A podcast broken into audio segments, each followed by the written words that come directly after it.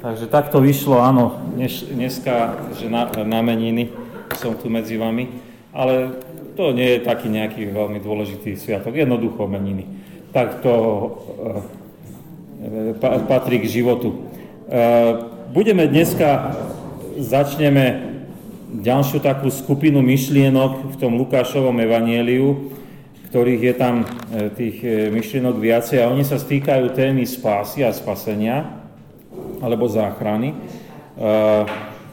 je to v tej časti Lukášovho Evanielia, kde sa hovorí o príchode pána Ježiša medzi nás a už pomaličky sa blíži k tomu, že pán Ježiš opustí Galileju a pôjde do Jeruzalema a vráti sa k nebeskému Otcovi. Ale teraz ešte sme stále v tej fáze, kedy on je, prišiel na túto zem a predstavuje sa, že kto je, prečo prišiel. Minule sme rozprávali o Kristových nových morálnych zásadách a teraz budeme e, rozmýšľať tie nasledujúce biblické hodiny o e, Kristovej, e, e, Kristovej ceste záchrany, alebo môžeme povedať spásy. Takže E, ja by som sa na úvod pomodlil a potom zaspievame pieseň a budeme čítať písmo svete. Takže v duchu a v pravde modlíme sa. Pane Ježiši Kriste, veľmi pekne Ti ďakujeme, že opäť môžeme e, byť na biblickej hodine. Ďakujeme Ti, že e, môžeme poznávať, prečo si Ty prišiel na túto našu zem. A dnes chceme tak zásadne vnímať, že Ty si prišiel preto, aby si nás zachránila. Budeme mať aj ukázané, že z čoho nás zachráňuje, že veľmi sme vďační, že, že Ty si mocný Pán Boh, ktorý sa sklonil k nám ľuďom a ukázal nám prenesmiernu lásku a z tejto veľkej lásky my chceme aj teraz čerpať, aby si nás posilnil, pozbudil, viedol Duchom Svetým a aby sme Ti dôverovali a tak nadobudali aj väčšného života. Amen. Takže na úvod som vybral pieseň, eh, ktorá nám rozpráva o Božej, Božej záchrane a je to piesem 525. 525.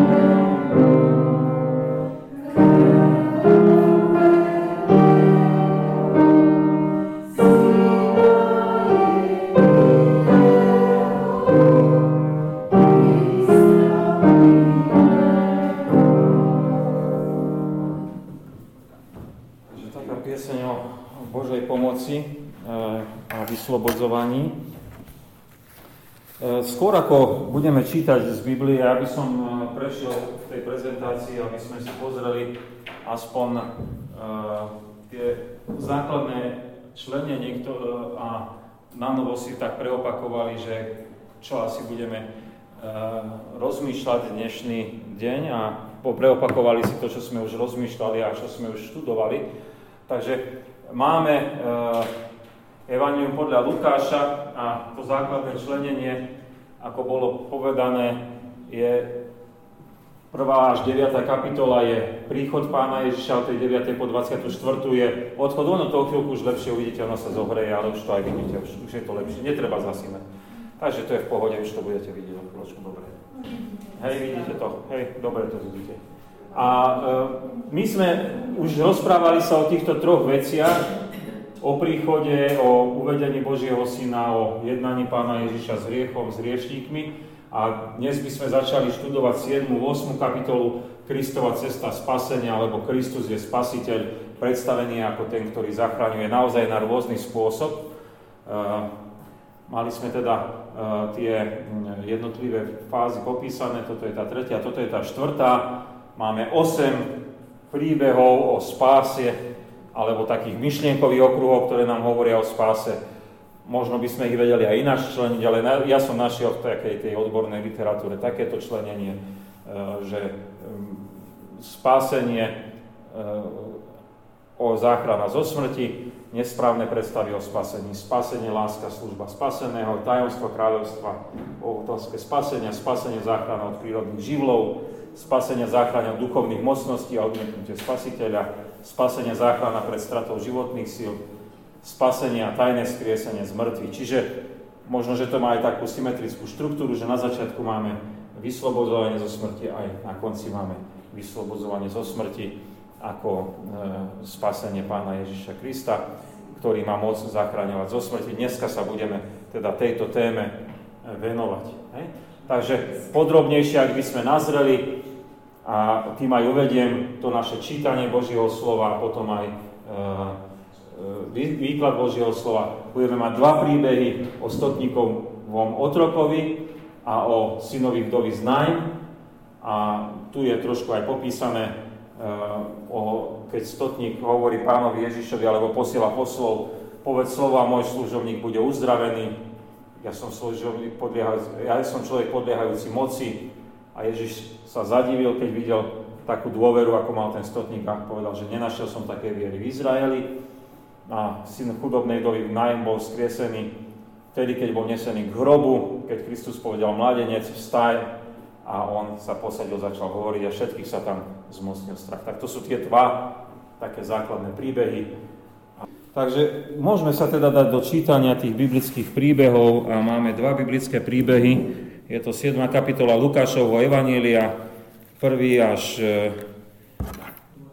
až 10. verš a potom 11. až 17. Takže na dva razy môžeme to tak čítať. Poprosím niekoho prvý až 10. verš, to je ten prvý príbeh uzdravenie stotníkovho sluhu. Nech sa páči. Keď Ježiš skončil všetky svoje slova prítomnosti ľudí, ktorý ho počúval, vošiel do Kafarnaum a otrok jediného stotníka, stotníkovi veľmi drahý bol na smrť chorý. Otrok. Keď stotník počul Ježišovi poslal k nemu starších spomedzi Židov s prozbou, aby prišiel a zachránil ho sluhy. Oni teda prišli k Ježišovi a prosili ho naliehavé, hovoriac, sa, aby si mu vyhovel lebo miluje náš národ a vystavil nám synagógu. Ježiš išiel teda s nimi a keď nebol už ďaleko od domu, poslal stotník priateľov k nemu s odkazom Neustávaj sa, pane, lebo nie som hoden, aby si vošiel pod moju strechu.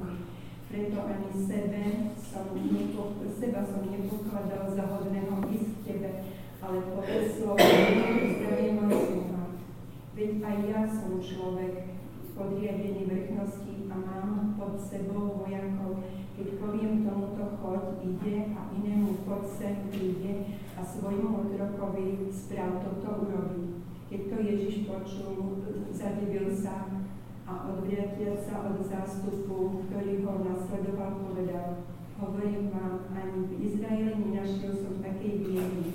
Keď sa potom poslovia a vrátili domov, našli otroka zdravé. Ďakujem pekne, to bol prvý príbeh a Teraz od 11. verša po 17. máme ten druhý príbeh, poprosím tiež. Keby niek- mládenca z Najmu. Najmä. Potom na druhý deň išiel do mesta Najmu a šli s ním učeníci a veľký zástup. Keď sa priblížili k meskej bráne, aj hľa, práve vynášali mŕtvého jediného syna matky a tá bola vdova Početný zástup mesta šiel s ňou. Keď ju pán uzrel, zľutoval sa nad ňou a povedal jej, neplač. Potom pristúpil, dotkol sa Mar a tí, čo ich niesli, zastali. A riekol, mládenec, hovorím ti, vstaň. I posadil sa mŕtvy a začal rozprávať. A dal ho jeho matka tu sa zmocnila všetkých bázeň a velebili Boha hovoriac. Veľký prorok povstal medzi nami a Boh navštívil svoj ľud. A rozniesla sa zväzť po ňom po celom Júdsku a po celom okolí. Ďakujem pekne. E, tak toľko je dnes z toho Božieho slova. Samozrejme predpokladám, že e, či už ja, alebo iný brat farár alebo sestra farárka už e, mali výklad aj na službách Božích na tieto texty, lebo patria aj medzi liturgické texty, ktoré sa v cirkvi používajú. Ale dnes by sme nazreli naozaj z takého iného pohľadu, tak ako sme mali pred chvíľočkou vysvetlené, e, tá 7. a 8. kapitola Lukášovho Evangelia hovorí na rôzny spôsob o spasení. A ozaj, aj Lukáš často toto slovo spasenie, alebo spasiť, alebo zachrániť používa. E, napríklad e, aj v tomto príbehu o uzdravenie stotníkovho sluhu je použité slovo spasenie a, alebo záchrana, hej, ktoré, iný, ktoré napríklad Matúš nepoužíva. Hej. Lebo tam tá prozba Židov je, že je hodný, aby si prišiel a zachránil mu sluhu. Čiže tam je použité slovo spasiť, zachrániť, hej? ktoré my rozumieme možno už v tom širšom zmysle, keď hovoríme o tom, že sme zachránení z hriechu smrťou pána Ježíša Krista. A tak e, môžeme teraz e, taký trošku najprv urobiť si rozbor toho Božieho slova. Ja som urobil také podrobnejšie rozdelenie lebo tam máme v prvom verši úvod do príbehu, druhý, tretí verš je, e, je chorý sluha a je tam prvá delegácia ku pánovi Ježišovi. Potom je v 4. 5. verši prozba za toho stotníka jeho sluhu. Potom je v 6. 8. druhá delegácia pri sluho, e, ako pri Ježišovi Kristovi. Potom je 9. verš také jadro Kristovo vyznanie o stotníkovej viere. No a 10. verš je záver toho príbehu, že ten sluha bol uzdravený. To je prvý príbeh o e, tom stotníkovi. A potom je príbeh o, o, o chlapcovi v Najm. Tiež je tam úvod do príbehu, 11. verš. Potom je slovo, mŕtv, e, slovo pána Ježiša ku matke. Potom slovo pána Ježiša k tomu mládencovi. To je 12, 13 ku matke, 13, 14, 15 ku mládencovi. A potom 16, 17 je reakcia ľudí na to, čo sa udialo. Obidva tieto príbehy majú spoločné, že Pán Ježiš sa tu ukazuje ako spasiteľ alebo záchranca zo smrti. Aj keď ten otrok alebo ten sluha ešte nebol mŕtvý, ale bol na smrtenej posteli. Čiže oni, oni boli istí, že on zomrie. Mal smrteľnú chorobu. Uh, oni to vedeli rozpoznať, zhodnotiť, áno, tento človek zomrie. A uh, takže Pán Ježiš je ozaj ten, ktorý má autoritu nad smrťou a tu je nám predstavený v týchto dvoch príbehoch ako ten, ktorý má túto autoritu. Takže úvod do príbehu toho prvého, prvý verš, vidíme tam, že pán Ježiš e, dokončil tie svoje slova, to vyučovanie a vchádza do Kafarnaum. Tak keď by sme sa začítali do, do predchádzajúcich kapitol, do tej 5. 6. tak by sme zistili, že Pán Ježiš sa posadil na rovíne a vyučoval učeníkov, vyučoval široký národ. Takže toto bolo dokončenie tých jeho slov a vracia sa späť do Kafarnaumu. Kafarnaum bolo mesto na pobreží, na pobreží Galilejského mora. E, to bolo Kafarnaum na pobreží Galilejského mora, tam sa on vrátil na tej jeho e, západnej strane. Mám aj mapu, môžem zapnúť, kým sa nahreje, potom tú mapu môžem aj pustiť. Takže keď máme počítač zapnutý, takže to je v pohode. On sa zohreje za chvíľku a pozrieme si mapu potom. Takže e, a Kafarnaum je označovaný e, pri pánovi Ježišovi ako jeho mesto. Čiže ani nie Nazaret, kde sa narodil, ale skôr ten Kafarnaum. Zdá sa, že on tam asi dosť často pôsobil, asi sa tam cítil doma, Možno je to dané tým, že Peter tam mal bydlisko, teda svoje pracovisko, mal tam bývanie e, v, ako v dome svokry, hej, e, tých rodičov, odkiaľ mal manželku. Takže asi Ježiš Kristus e, v tom Kafarnaume mal také svoje zázemie. Hej, tak to, to sa tak zdá z tých textov, keď pobýval v Galilei, že bol často v Kafarnaume. No a prichádza delegácia e, ku Kristovi, lebo stotníkov otrok je na smrť chorý a stotník sa dopočul, že Ježiš je v Kafarnáme a poslal k nemu s prozbou o záchranu sluhu e, a poslal starších spomedzi Židov, aby prišli ku nemu. A toto je veľmi zaujímavý, zaujímavý text. E, zaujímavý v tom zmysle, že u Matúša to takto nenachádzame. Lebo tam je tiež toto uzdravenie stotníkovho sluhu. Tam je, že stotník prišiel za, za Ježišom Kristom. E, Mohli by sme sa pýtať, sú to dva rozdielne príbehy, alebo, alebo si to tí evangelisti trošku zle zapamätali, alebo roz, rozdielnú interpretáciu toho príbehu mali. Môže to byť tak aj tak, e, nie je to asi veľmi podstatné. Skôr vidíme tu dôraz u Lukáša, že Lukáš dáva dôraz na tú dôveru, ale aj na takú pokoru toho stotníka. Ja to chvíľku vysvetlím. A, ale hlavne je tu ten dôraz na tú záchranu, na to vyslobodenie. A zaujímavé je, že tú prozbu o vyslobodenie a záchranu toho sluhu Lukáš dáva do úst e, židovským starším. To je veľmi zaujímavé. A tí židovskí starší aj rozprávajú, e, potom neskôr sa to tak dozvieme, že, že čo všetko on urobil pre židovský národ, ten stotník. Ale každopádne je to veľmi zaujímavé, lebo viete, stotník bol predstaviteľ rímskej okupačnej, okupačnej armády bol veliteľom 100 vojakov, čiže nie malej skupiny. A e, prečo by Židia, ktorí boli okupovaní a ich predstavitelia išli orodovať za stotníka? To je trošku nezmyselné. Hej?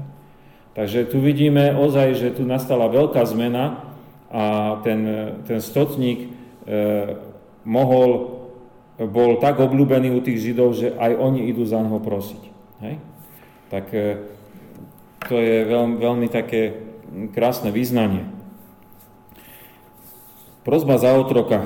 Opäť ďalšia myšlienka, ktorá môže nám byť veľmi divná, keď si uvedomíme, že otrok bol vtedy spotrebný materiál. Aký bol vzťah medzi stotníkom a tým otrokom. Musíme to aj tak brať, že otroci boli kúpení za peniaze, za peniaze sa predávali, keď niekto zabil otroka, nebol ani postihovaný lebo to bol jeho majetok, on mohol s ním naložiť ako chcel.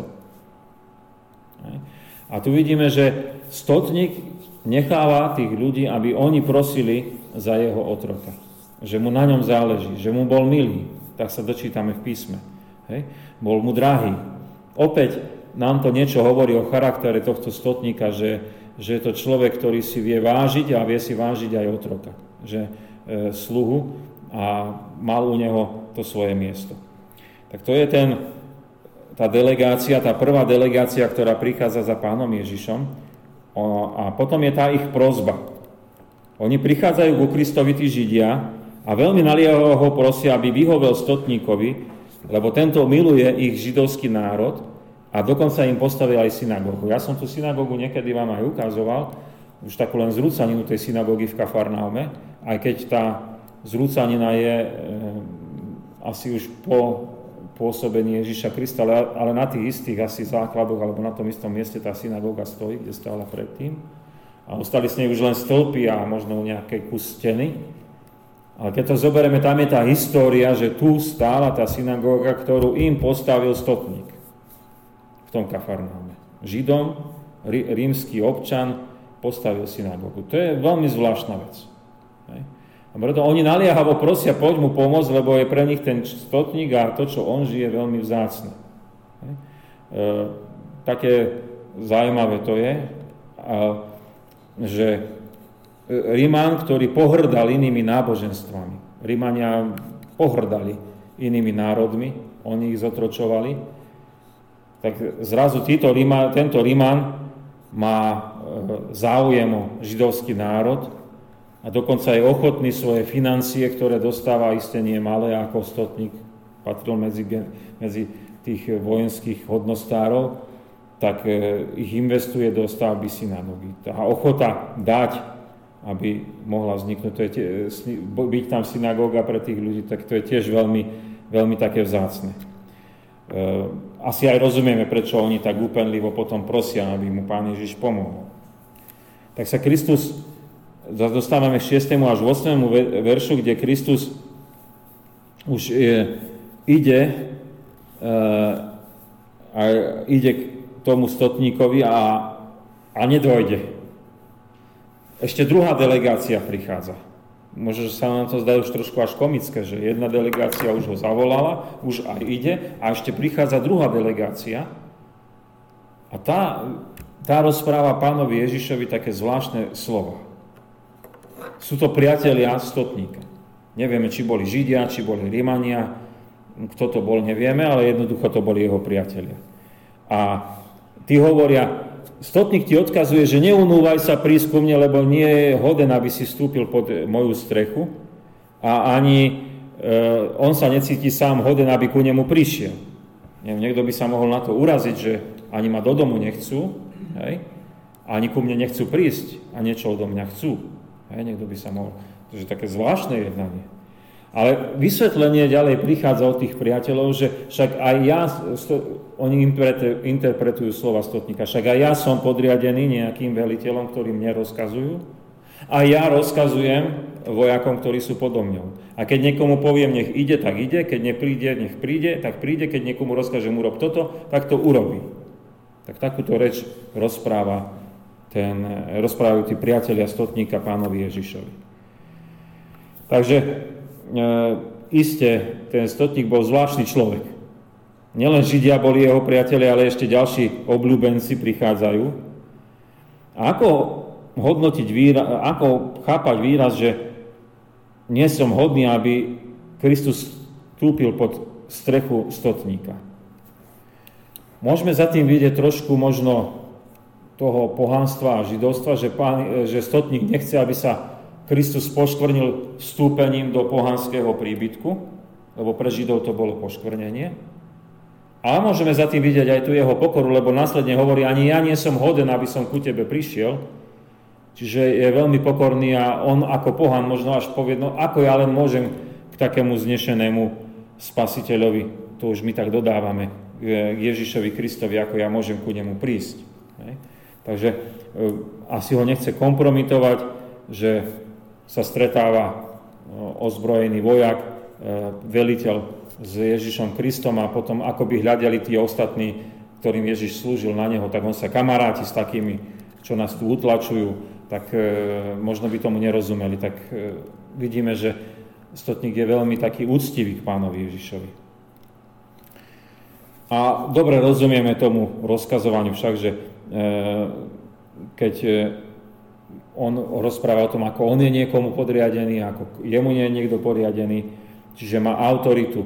A tým chcel aj Stotník ako povedať, že keď ja mám takúto autoritu, že na môj slovo sa zdvihnú a urobia, alebo prídu, alebo idú, tak na tvoje slovo takisto sa stane, čo chceš ty.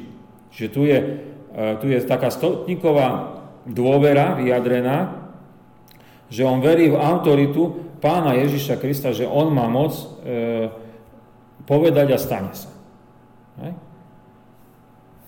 A tuto, v tomto prípade ani, ani čítame, že nie je nič vypovedané. Len Ježiš Kristus hovorí potom o stotníkovej viere. Ani nehovorí, že uzdravujem ťa v mene Božom. Nič takého neodznelo.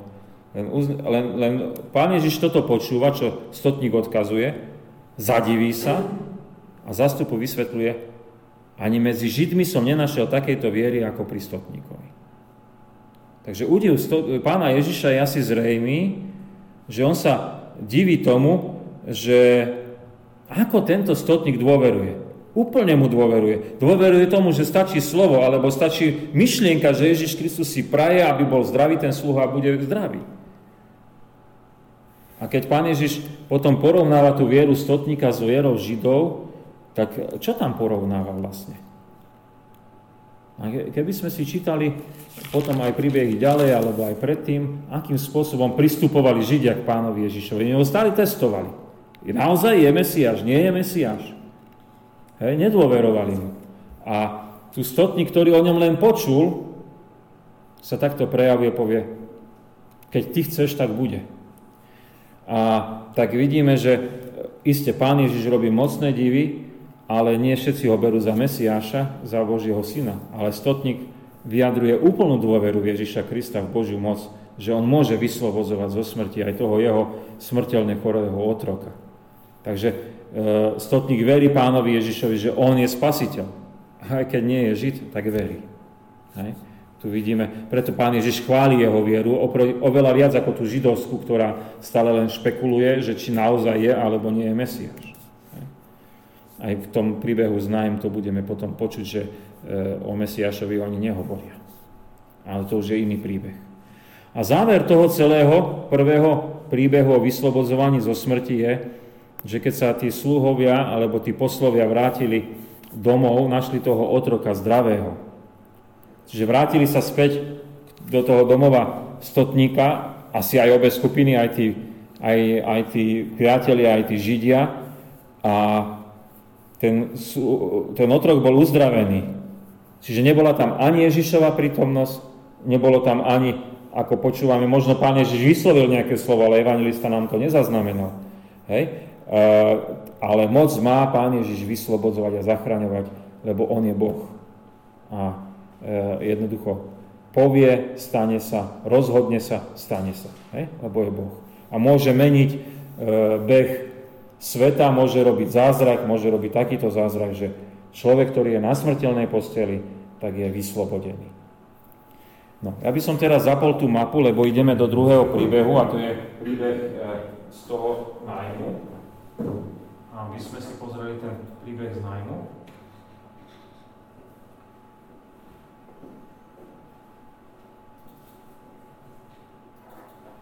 A zapnem len mapu, že by sme videli uh, Možno, že táto prvá, keď nie tá druhá. Uvidíme. Máme sa to chvíľku, kým sa to načíta. Takže máme príbeh z nájmu. Úvod máme, že na druhý deň, potom ako bol pán Ježiš e, v tomto kafarnáme, tak ide aj spolu s učeníkmi a s veľkým zástupom a idú, idú do nájmu. Takže je tam to prepojenie, vidíme také súvislé prepojenie medzi príbehom uzdravenia stotníkov sluhu a uzdravením môžeme to zväčšiť. Tak, no, aby sme to videli.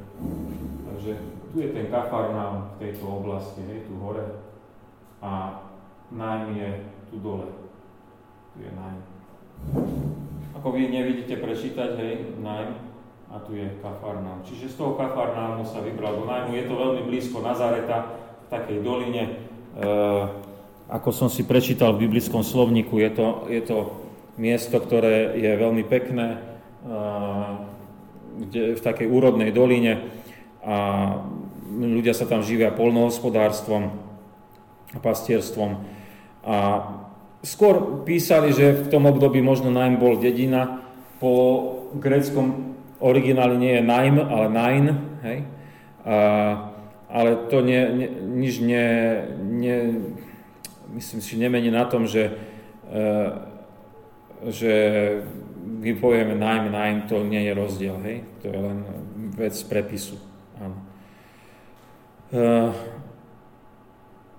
to najm znamená prítomný, čiže možno si museli s tým vyjadriť prítomnosť, že tu môžeme byť, tu môžeme žiť, tu môžeme existovať. E, tak to je k tej dedine, k, tej, k, tej, k tomu menu, k tomu, kde leží. Vidíme tu súvislosť s tým predchádzajúcim príbehom. Pán Ježiš zachraňuje zo smrti, ale sú tam aj rozdiely. Keby sme porovnali, viete, uh, už trošku tak predbieham, ale uh, máme pred očami tie dva príbehy, stotníka a vdovu. Stotník, muž bohatý, pohan, ktorý má moc a autoritu. A je tu vdova, ktorá ostala sama, bez pomoci, bez ničoho. Čiže to sú absolútne diametrálne rozdielne prípady. Stotník, ktorý vysiela deputácie, aby išli prosiť Ježiša Krista, vdova, ktorá nič nechce. Ani, ani netrúfa si od Ježiša niečo pýtať, lebo ani o tom nerozmýšľa. Že by od neho niečo chcela. Hej? Čiže to je úplne rozdielne. Všakže. A potom tu vidíme, že naozaj ten e, stotník je aktívny, dova je pasívna. E, a vidíme, že stotník dôveruje a vdova sa učí dôverovať. A neviem, možno keď povie Pán Ježiš, neplač, tak možno to bere ako len útechu, ale dôveru, že on chce niečo urobiť, tak to ju asi ani nenapadne. Hej? Ale v oboch prípadoch je tu spasiteľ Ježiš Kristus, ktorý vyslobozuje zo smrti. Hej? Ktorý vyslobozuje zo smrti. Tak to sú tie dva príbehy, ale obidva aj nám hovoria o tom, že Viete, že Boh koná autonómne a bez toho, aby mu človek rozkázal. Hej. Nemohol stotník donútiť Ježiša Krista, aby mu uzdravil otroka. On ho mohol poprosiť. Vdova ani nič neprosila hej, a pán Boh konal, lebo bola tam ľútosť. Videl hĺbšie do toho. A evangelista nám to aj opisuje. Takže môžeme e, sa začítať ďalej. Čiže učeníci s veľkým zástupom idú to musela byť zvláštna udalosť, keď Ježiš Kristus putoval po tej Galileji, že vždy ho niekto nasledoval a že tí ľudia si dali tú námahu. Viete, že on sa rozhodol, že idem ďalej do ďalších dedín, viete, tu sa odtiaľ to zobral a išiel tu. No nám sa to môže zdať, že nejaká veľká alebo malá vzdialenosť, ale samozrejme pešo museli ísť povedzme nejakých 20-30 kilometrov. Možno to za deň, za dva dní prešli, ale bolo, bola to spústa ľudí a tí stále ako keby išli za ním. Aj dneska by sme sa čudovali takým ľuďom, že za nejakým človekom by niekde chodili. Že čo sa to deje? Takže e, to je také zvláštne, ale aj také o, poukazujúce na to, že tí ľudia pána Ježiša obdivovali a chodili za ním alebo chodili s ním. Hej? Boli tam učeníci, ale boli tam aj iní ľudia. Od tých učeníkov by sa to dalo očakávať. To sú jeho učeníci, mnohí takí rabíni alebo takí učitelia vtedy mali taký, také svoje rabínske školy a, a takých svojich poslucháčov, takže to oni rozumeli tomu, ale tu išli aj veľké davy a zástup. Tak máme 12. 13. verš, ktorý je slovo Kristovo ku matke toho mŕtvého mládenca, oni keď prichádzali k meskej bráne, práve vtedy vynášali toho mŕtvého mladenca, ktorý bol synom, jediným synom vdovy a bol tam početný sprievod. Čiže jeden sprievod išiel s Ježišom, druhý sprievod išiel s tým, s tým mŕtvým hej, a s matkou. A vtedy sa Kristus ľutoval nad dovou a hovorí jej, aby neplakala. Je tam informácia, že to bol jediný syn vdovy a tam je poukázané naozaj na tú, na tú na to, že tá vdova zostala sama. A ten jediný symbol pre ňu je e, takým, takou istotou a bezpečnosťou, že sa o ňu na starobu niekto postará. Viete, my máme sociálne systémy, vtedy neexistovali. Čiže bolo to na rodine, aby sa postarala o toho človeka a tu zostal tento jediný syn a ten zomrel. Čiže tá vdoba bola vydaná na milosť a nemilosť ľudí, ktorí žili v tom mestečku, že či sa oni o ňu ďalej budú starať, keď ona už nebude vládať. Hej? Tak e, to, to, bolo, to bolo také aj vec veľmi silné a preto sa aj Kristus na ňou zlutoval, lebo vidí túto nenahraditeľnú stratu. Ona potrebuje starostlivosť, hej? je mu ľúto. A to slovo neplač není len slovom útechy, ale ako sme už naznačili, aj, e, je aj slovom, že ako keby tú vdovu učil veriť. Dôverovať, že bude to dobre, bude to, bude to v poriadku.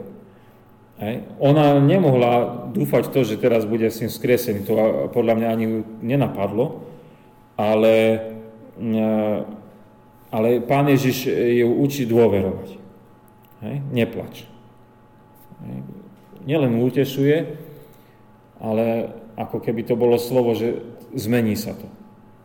No a potom sú to verše 14-15, ktoré už sú potom tým slovom a konaním k tomu mládencovi.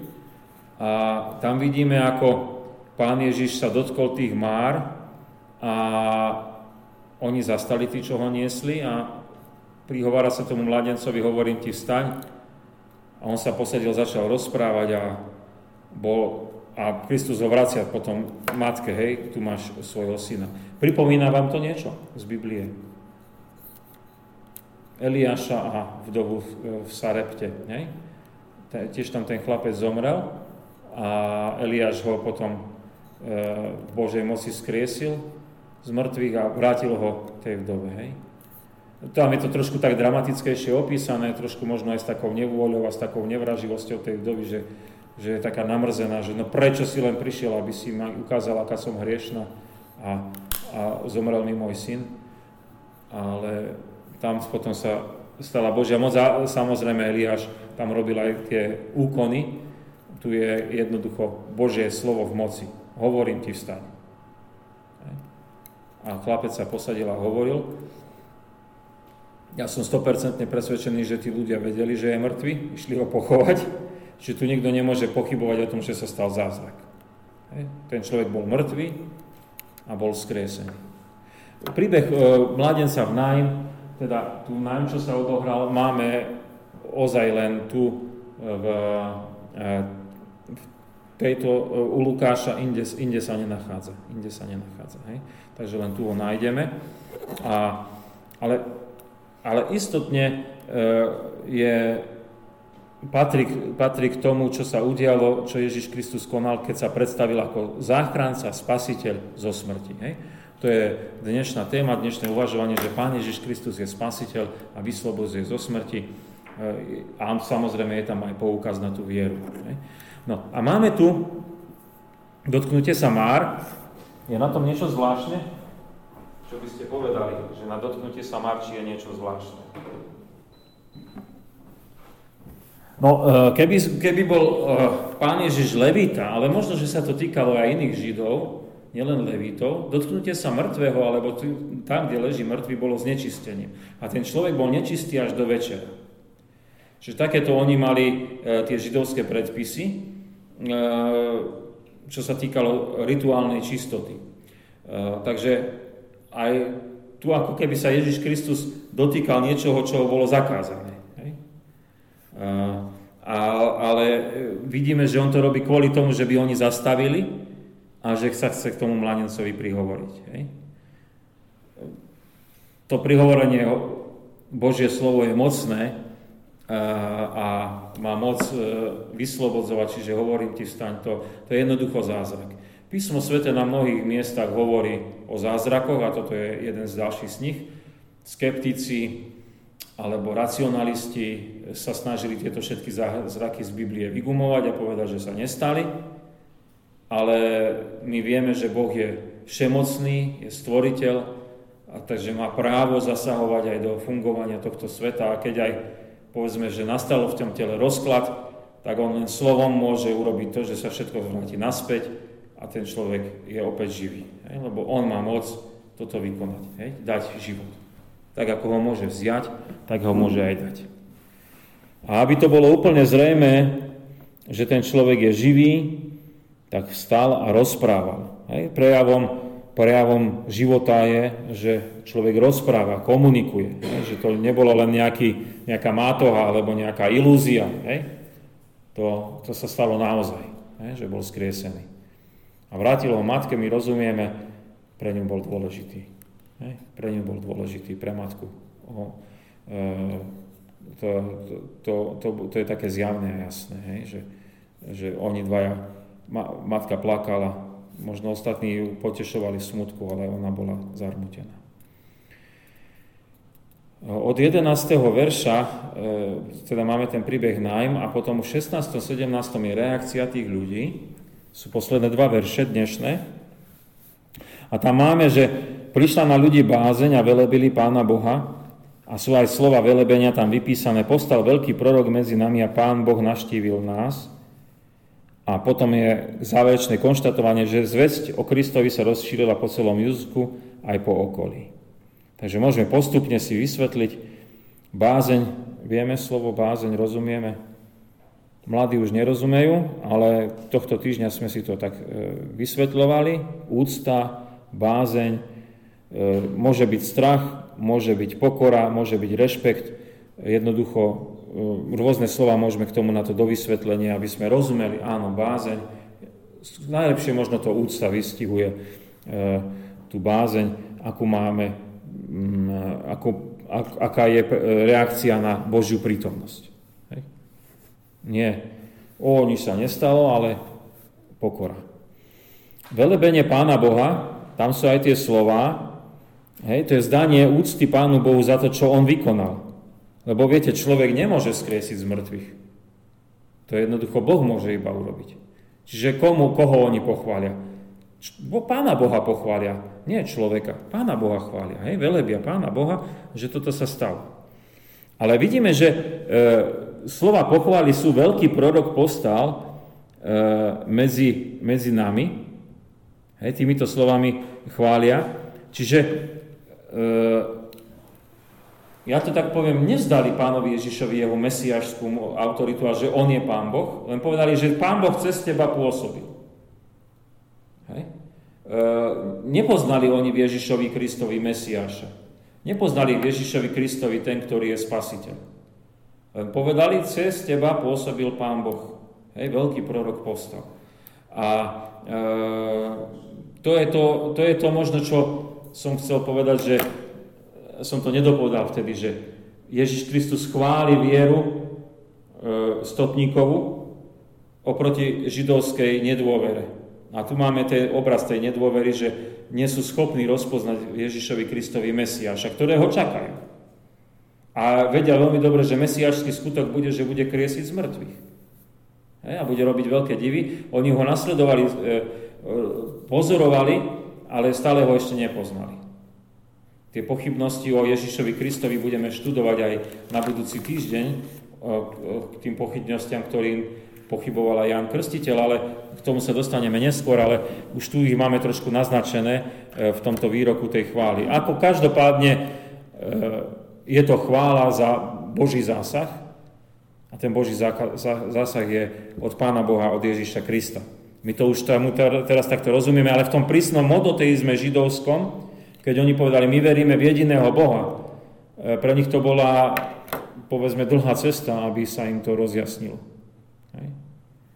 Tú cestu toho židovského rozjasnenia sa, že Ježiš Kristus je Mesiáš a že je Pán Boh, nám možno najviac ukazuje Apoštol Pavol.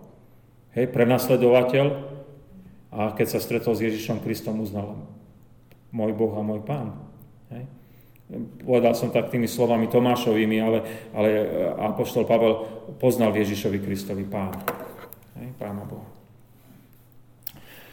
A zves sa ozniesla toto sa nedá ututlať, takýto zázrak. To sa nedá ututlať, to sa jednoducho zvie.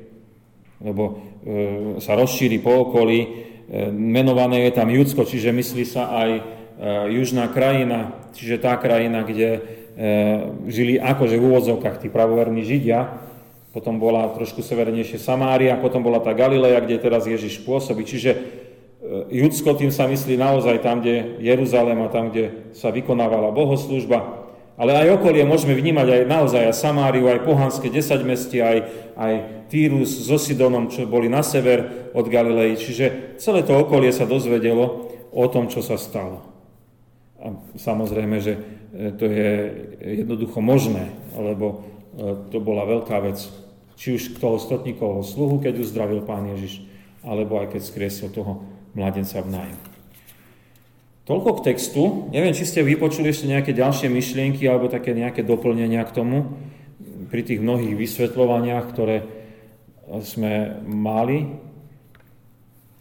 ja len pri tom štúdiu aj biblických slovníkov a toho zemepisu a tých, tých e, okolností, tam som sa len dozvedel také drobnejšie detaily, ktoré mi to tak vykresľovali trošku viacej. Viete, keď aj si pozrite tie vzdialenosti, putovania ľudí, tak vám to dá taký, aj keď si uvedomíte, že Kafarnáme, tá synagóga, e, mali sme ju aj vykreslenú, lebo tam pán Ježiš aj rozprával, neviem, keď sme to vtedy mali, aj som mal obrázok z tej synagógy, takže e, človek, človeku je to zase tak bližšie. Ešte iné by to bolo, keby, som, keby sme s tým písmom išli po Izraeli a a boli v Kafarnáme a, a trošku si to ešte aj uvedomili. A teraz si to vieme uvedomiť, možno by nám to ani neprišlo na um, keby sme si to aj čítali, že aha, to stotník im dal postaviť.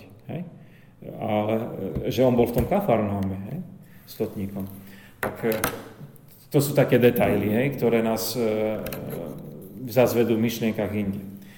Pár takých praktických rozmýšľaní e, k uzáveru. Stotník posiela za pánom Ježišom delegácie. A viete,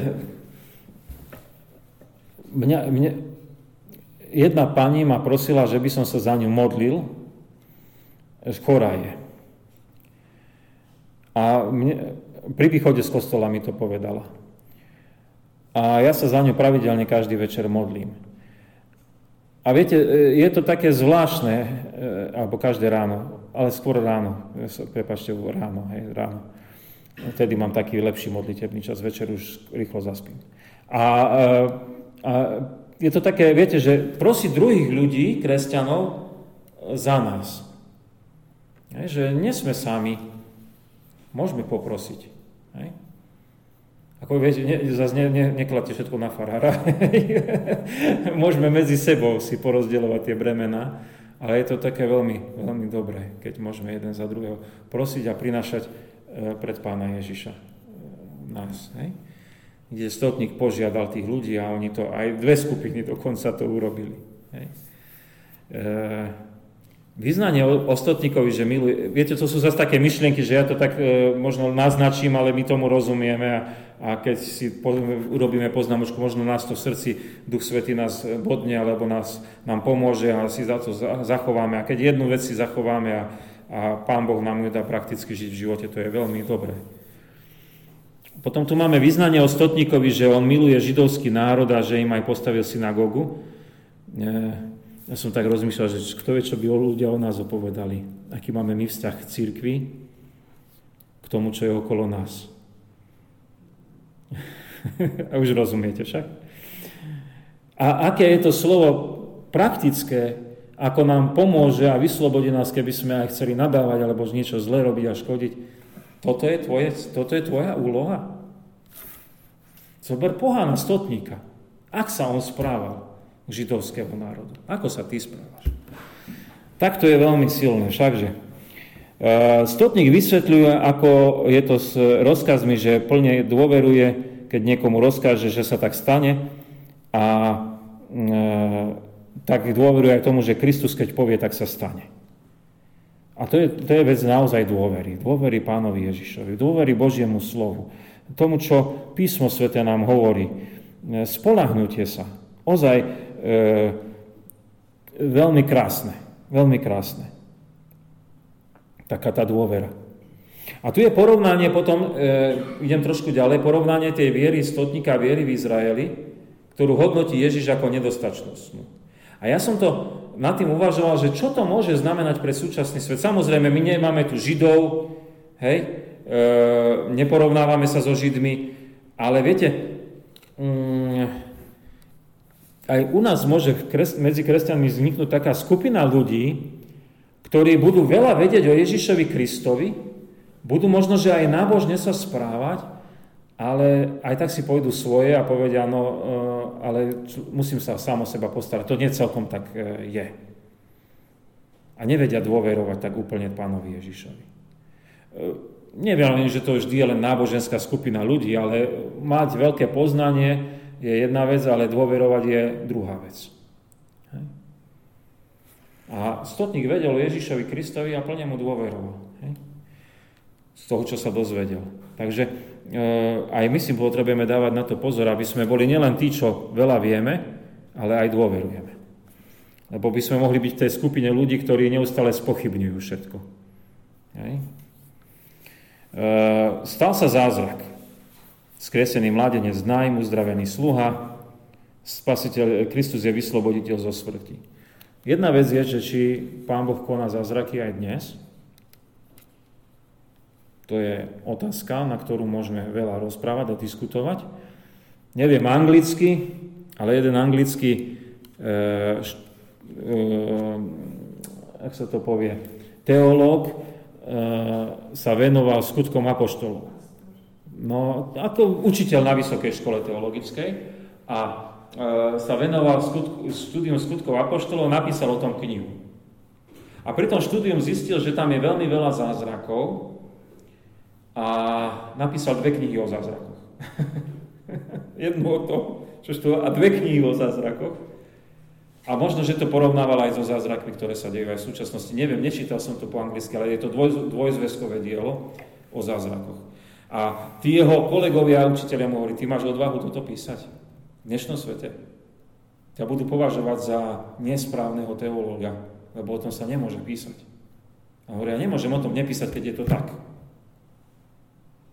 A, po, a túto tému nikto nespracoval, som, som ju považoval za, za podstatné, aby som ju spracoval.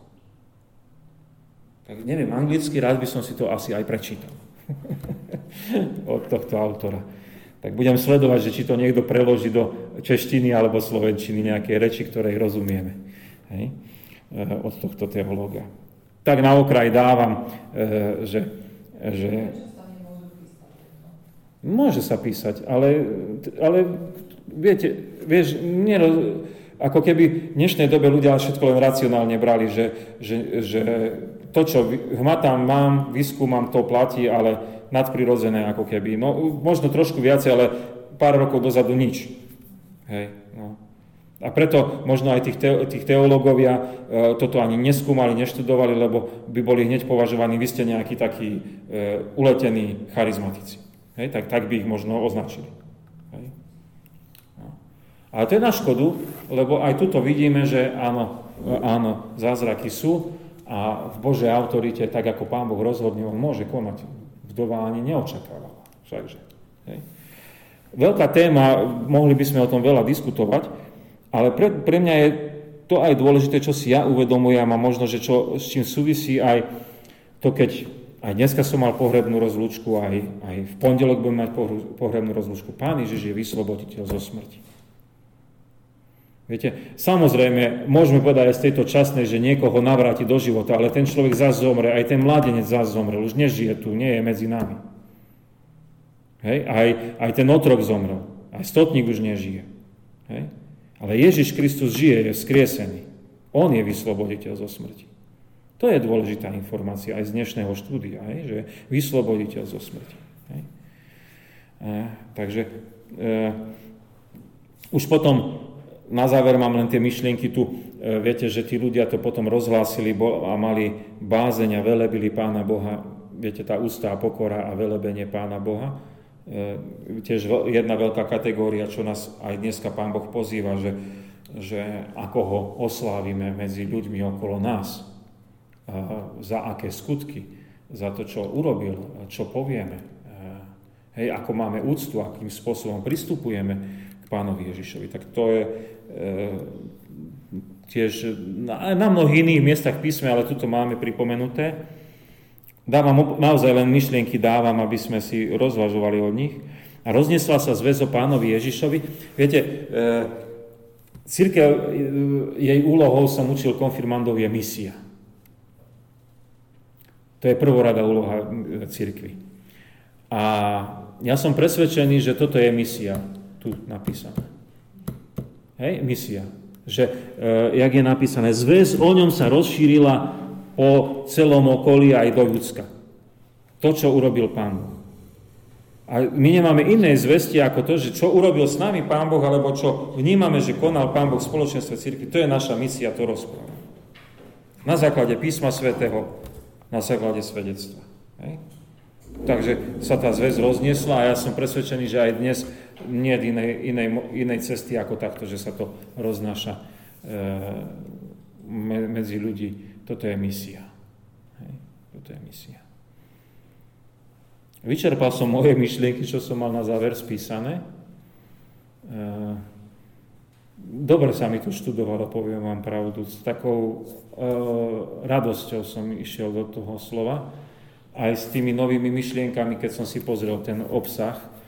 A sa tak aj teším na tie ďalšie témy, ktoré sú pred nami. Týkajú sa spasenia. Je to taká téma, uh, ako by sme dali jadro, záchrana. Lebo Pán Ježiš prišiel preto, aby nás zachránil. A tu sme mali, že zachránil nás zo smrti. Dobre. Tak ďakujem, že, e, že sme mohli možno trošku dlhšie, ako som zvyknutý.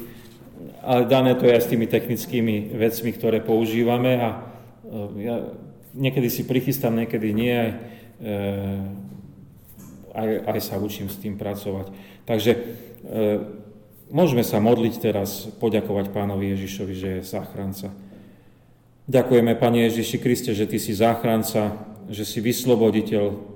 Ďakujeme Ti, že sme dnes mohli vidieť aj pri tom stotníkovi, aj pri tej vdove, ako si zachránil zo smrti. A bolo to záchran z časnej smrti, ale my vieme, že Ty si záchranca od e, smrti väčšnej a že nás zachraňuješ do väčšného života. A to považujeme za také najdôležitejšie, čo aj dneska sme mohli vnímať a pochopiť. Na Tvoje slovo, na moc Ducha Svetého e, sa dejú zázraky. Zázraky, keď vyslobodzuješ. Ďakujeme Ti, že môžeme si byť úplne istí, že Ty si ten istý konajúci Pán Boh, ako si bol vtedy, tak aj dnes. A my sa v takto plnej miere na Teba spoliehame. A prosíme, aby to naše svedectvo o tom, že Ty si skriesený Pán, e, bolo mocné, podporované Tvojou mocou a nás, aby si je použil, ako uznáš za vhodné. Ďakujeme Ti, že nás naučíš, ako v pokore úctivo k Tebe pristupovať a zvelebovať ťa v tomto národe a poukazovať na to, že Ty si vykupiteľ a záchranca.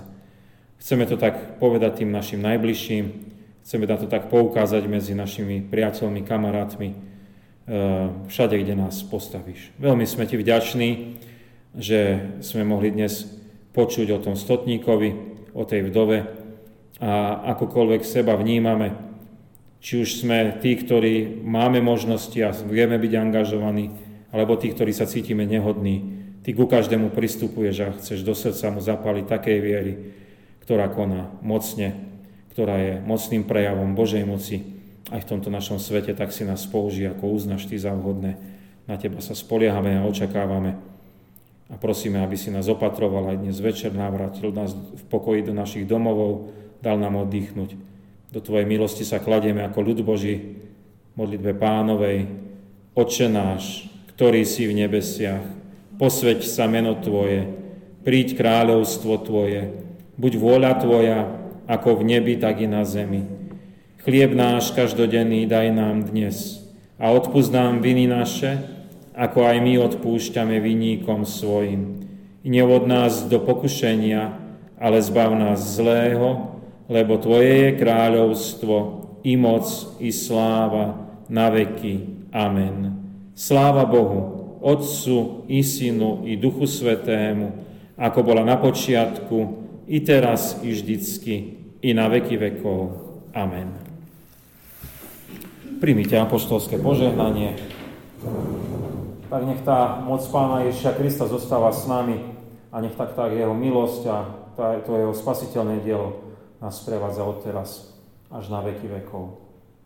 Amen.